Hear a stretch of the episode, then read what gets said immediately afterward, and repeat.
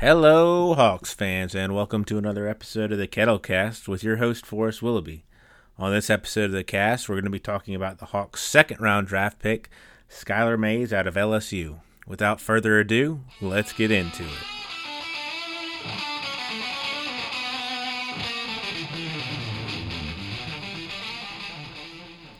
So on Wednesday, the Hawks had two draft picks. With their first pick, they drafted Onyeka Okongwu out of USC, and with their second pick, number 50th overall, um, the 20th pick in the second round, the Hawks selected Skylar Mays, a point guard out of LSU.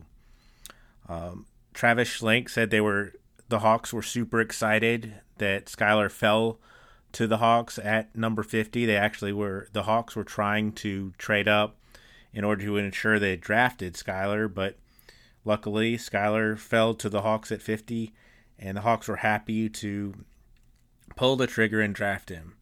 Skylar's a 6'4, 205 pound combo guard out of Louisiana State University. Um, he played there four years and improved his shooting every year he was there. He started 121 out of 130 games as, as an LSU Tiger, and he's a four year player, which is kind of unusual nowadays for players getting into the NBA. There's a lot of, uh, he's a very high character player, very smart individual. He um, graduated from LSU with a pre med degree in kine- kinesiology and is actually going to play in the NBA, hopefully for a long time with the Hawks. But he's going to go to med- medical school after his NBA career. At least that's his plan so far. Um, there's he's done a couple of interviews leading up to the uh, draft, and it's interesting to hear him talk about his own career, about how he wasn't necessarily thinking that he could get drafted even going into his second year at college, but he actually had a friend pass away while at college, and that really motivated him to hone in on his basketball career and really dive all the way into that. Um, like I said, he improved his shooting every year he was at LSU, and he worked his way into being a 39% three point shooter uh, as senior year uh, at LSU. In his interviews, he's been asked who he compares himself with or who he watches a lot of tape with in the NBA, and uh, he compared himself to Fred Van VanVleet, Malcolm Brogdon, Cory Joseph, Derrick White, and for a lot of Hawks fans who I think, speaking of a free agent that the Hawks might go after in this upcoming free agency, um, Fred VanVleet would come up for a lot of Hawks fans as some sort of guard to go next to Trae or possibly back, back up Trae, just someone else to run the second unit. So hopefully Skylar will be able to uh, do that in his time in Atlanta. I think those are great comparisons for Skylar. He is a bigger guard at uh, 6'4 and 205 pounds. He's very solidly built. He is not the fastest guy. I think that's why where these comparisons are very good as well. He's not a super quick guard who's going to dance his way through uh, a defense or anything like that, but he's very big, very sturdy, and he's very, like I said, his smarts aren't only in the classroom, but it carries over. You can see his IQ and how he talks about his game um, when discussing his game, um, looking as he was looking forward to the draft. Um, interesting that he would bring up like Derrick White, who was a guy who went from D3 eventually to the University of Colorado and got drafted as a four year player and um, as an older player.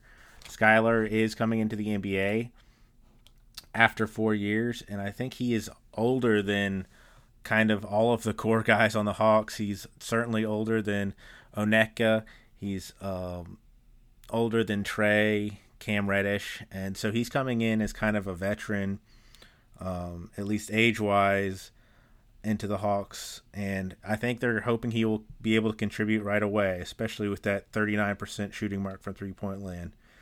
Another interesting thing that Hawks fans will want to notice is uh, Skylar has a spin move that he likes to use, and I think that might bring up some terrifying memories from last season when early in the season Cam Reddish really tried to employ his spin move so much so he actually got uh, his second technical and got ejected from a game because his spin move went into the body of I think Aron Baynes on the Suns, but eventually Cam kind of pulled that spin move out from his playbook and no longer used it.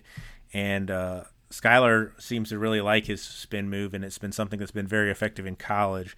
And so it'll be interesting to see if he continues to use it with the Hawks. And if and as a fan, I would just say let him let him try to use it a couple times before we make any judgment on if that should be stay in his bag or not. But he seemed to use it quite effectively in the college game. He is a great finisher in the uh, in college. He that's why he was watching Fred VanVleet um, and Malcolm Brogdon, good finishers, and uh, he's very the way he can talk about the game and is very deliberate about um, what he's looking at on when tape is shown and what kind of finishes he gets to. But he was talking about and sort of one of his weaknesses is his floater game, and he talked about how he always thought he could get to the basket and no one could stop him, and so he never really had to resort to any floater game. But he was able to really take advantage of his finishing skills and so that is certainly a strength of his, those finishing at the basket, but he is going to have to work on that floater game. He does have a little more athleticism than you think. He threw down a couple monster dunks while he was at LSU. And I think that athleticism will serve him well. Um, just being able to pull that off when sometimes it doesn't seem like your backup point guard or, or your combo guard is going to be able to do that. Um, he really, like I said, he improved his shooting every year while he was in uh, at LSU, and his three point shooting. He said he wasn't really known as a shooter growing up, and that was something he had to really just put reps into to work on. His final season at LSU, he shot 39% um, on about four attempts a game, and that you know is certainly going to be very important for his career in Atlanta. One of the Hawks' biggest deficiencies last season was the just lack of three point shooting around Trae. Um, besides Trae, John Collins, and Kevin Huerter, and then Cam Reddish came on late at the end of the season. There wasn't really that go to three point shooter. And I don't think Skylar is going to be that, but he's certainly at 39% and a 85% free throw shooter should be a uh, strong weapon on the perimeter for the Hawks and someone that can uh, play off the ball when Trae is in, and then also come in and handle pick and roll duties and maybe be that manager of the second unit. I think this pick was very good for the Hawks just in analyzing one of their big needs. Um, again, to go back to you know a possible area they could address in free agency as well, but having somebody to manage the team when uh, Trae is off the court is had to be a glaring hole last season. Uh, Brandon Goodwin came in and did a very fine job, um, but having someone come in, it was not Evan Turner last season, and whether they went after some sort of veteran, maybe like DJ Augustin or someone like that, or drafting a player such as Skylar, um, they were going to have to fill that position, and I think they viewed having this four-year player, um, very smart, another I mean, Schlenk has been harping on this for both these picks with Onyeka Okongwu and also now Skylar Mays, but the character piece is huge for both of these guys. And I think Skylar is going to have an opportunity to be in the rotation right away. Um, for Skylar, his biggest things that he's going to like be a part of that'll get him on the court is his defense. He's a big guard, um, and he's very smart. But is he going to have is he really going to be like a guy like Malcolm Brogdon or Fred Van VanVleet? Like, it is a wonderful ideal to strive to be like those guys, but those guys have really stayed in the league, and Fred Van VanVleet may get a $20 million a year contract because of his defense on one side of the ball and then knocking down threes and really being able to be that guy next to Kyle Lowry. Um, it's a big ask to ask somebody to come in and – out of college and fill that exact same role. And so I would not expect Skylar to come in and have an immediate impact. And um, I think a little forgotten part of Fred VanVleet's uh, journey is he went down and he played a season, not a full season. He was back and forth, but he played in the G League for a good amount of his rookie season. So it wouldn't be any sort of warning sign or anything that you should worry if Skylar gets some reps with the College Park Skyhawks, if he's playing with them a little bit.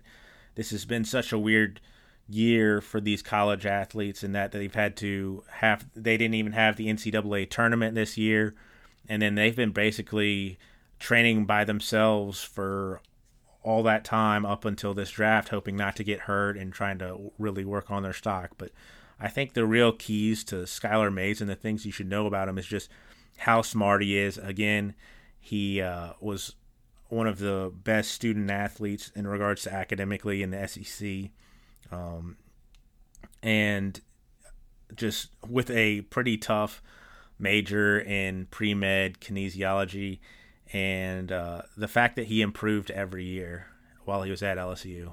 Um, I think sometimes, especially with a somebody who was there for years, even that improvement, it can be like, well, all the best players are leaving college, and so it's natural for someone to improve the way that Skylar did. But he took advantage of it, and I think he's really going to come in and be a steady impact for the Hawks. Again, he's coming in at a position of need, and he's coming into a situation where he is not uh, going to be forced to play too much. Well, the Hawks need another point guard um, and somebody to take minutes at the guard positions. There is Brandon Goodwin and there is Trae Young, so Skylar is really going to have to prove himself on the defensive end. And I think part of what Schlenk was saying about Okongwu and how he wants rookies now not necessarily to instantly be put on the floor and have to learn through all the experiences, but have to really earn that time through practice and what they show in practice, and then earn that time as they play. Um, I think that sort of attitude is very healthy for a young team now. Um, when you have more competitiveness in practice, I think it shows in how the team plays uh, in actual gameplay. And so by raising the talent of the guys you have, you're able to raise your whole uh, productivity of your team, and hopefully that'll show itself this year. But Hawks fans should be very excited to see Skylar play. He is a little bit different of a guard than Trae, a little bit of a um, kind of how in football when teams have the super fast running back and then they have the big bruising running back um, a thunder lightning te- technique uh, technique or, or um, different combo. I think having Trae and Skylar is going to be a, a nice um, change up for teams and change up for the Hawks. Uh, Skylar is still very skilled in the pick and roll. Um, he is very conscious of what his deficiencies are. I think he really wants to work on that floater and I think he really wants to keep working on the defensive side of the ball. But um, I think this was a strong pick for the Hawks at number 50 overall. It's always kind of terrifying when a team sees a prospect they like and they try to move up and they're unable to do that trade, and then they're able to actually get the player where they expected him or at the pick they they just had. So it's going to be a fun season seeing these two rookies go at it and see how much they are thrown in. I think there's like a little bit of a new energy in this team because these two players, Onyeka and Skylar, don't necessarily have to come in and be huge contributors right right away. And most rookies are not very good their rookie season, so that's probably a good thing um, for the Hawks. But Skylar should come in, really allow the Hawks to do whatever they want to in free agency. They now have a backup point guard and a third point guard with uh, Brandon Goodwin and Skylar Mays, and we'll see what the Hawks do. Of course, free agency is right upon us. It starts at 6 o'clock p.m. on uh, today, Friday, November 20th. And um, with this really condensed NBA schedule, I expect a lot of things to happen really fast. Um, of course, the Hawks have already made one trade. They sent fan favorite Dewayne Dedmon to Detroit for Tony Snell and Khyri Thomas. the Hawks promptly waived Khyri Thomas, and Tony Snell is a 29 year old uh, wing who sh- shot the ball, um, who shot around 40% from three point land for about as long as he's been in the NBA, so he should fit right in. He's always seemed, Tony Snell has always seemed like a 3 and D guy, but he's never really like dominated at that position. I think he's done fine, but he's never been like extraordinary, and it's going to be uh, interesting to watch how he gets put into the Hawks rotation. But I think one thing the Hawks have made very clear um, so far is they want to get some guys on the perimeter who can defend. They want to get Trae to have a couple more three point shooters around him. And I would expect that to continue in free agency. They have been tied to Rajon Rondo. They've also been tied to literally every other free agent, whether it's Davis Bertans, Joe Harris, um, Fred VanVleet. These guys, the Hawks have the most cap space available, and so they're going to be tied to every team. One surprise free agent, Gordon Hayward. It appears to me that he's most likely going to go to New York or to the Indiana Pacers, but he's another guy you could see the Hawks get in on. And then Danilo Gallinari is a player to watch, the forward from who latest played with the OKC Thunder. Um, he's more of an offensive first guy, and I don't really see uh, m- matching him up with both Trae and John Collins. I think they should be looking for more defense first guys, but you can't have too many NBA veterans around, um, especially now that the Hawks no longer have Vince Carter on the bench with them. So it's going to be a lot of fun watching the entire NBA uh, offseason progress at warp speed now that the draft has happened. Um, trade should be able to happen and free agency begins. And then the season is upon us, um, almost one month away. Uh, I think team camps start on the 1st of December, so we're going to be hitting high gear. But Skylar Mays, very strong pick at number 50. I think there are a couple pe- couple projections that had him maybe getting into the end of the first round. So to get that sort of value at the 50th pick is huge. He's going to be another guy that I think Hawks fans will find it easy to cheer for. Um, very high character, shoots the three ball well, and is going to be able to handle. Again, watch that spin move, um, and we'll see how far the Hawks can go this season. Go Hawks!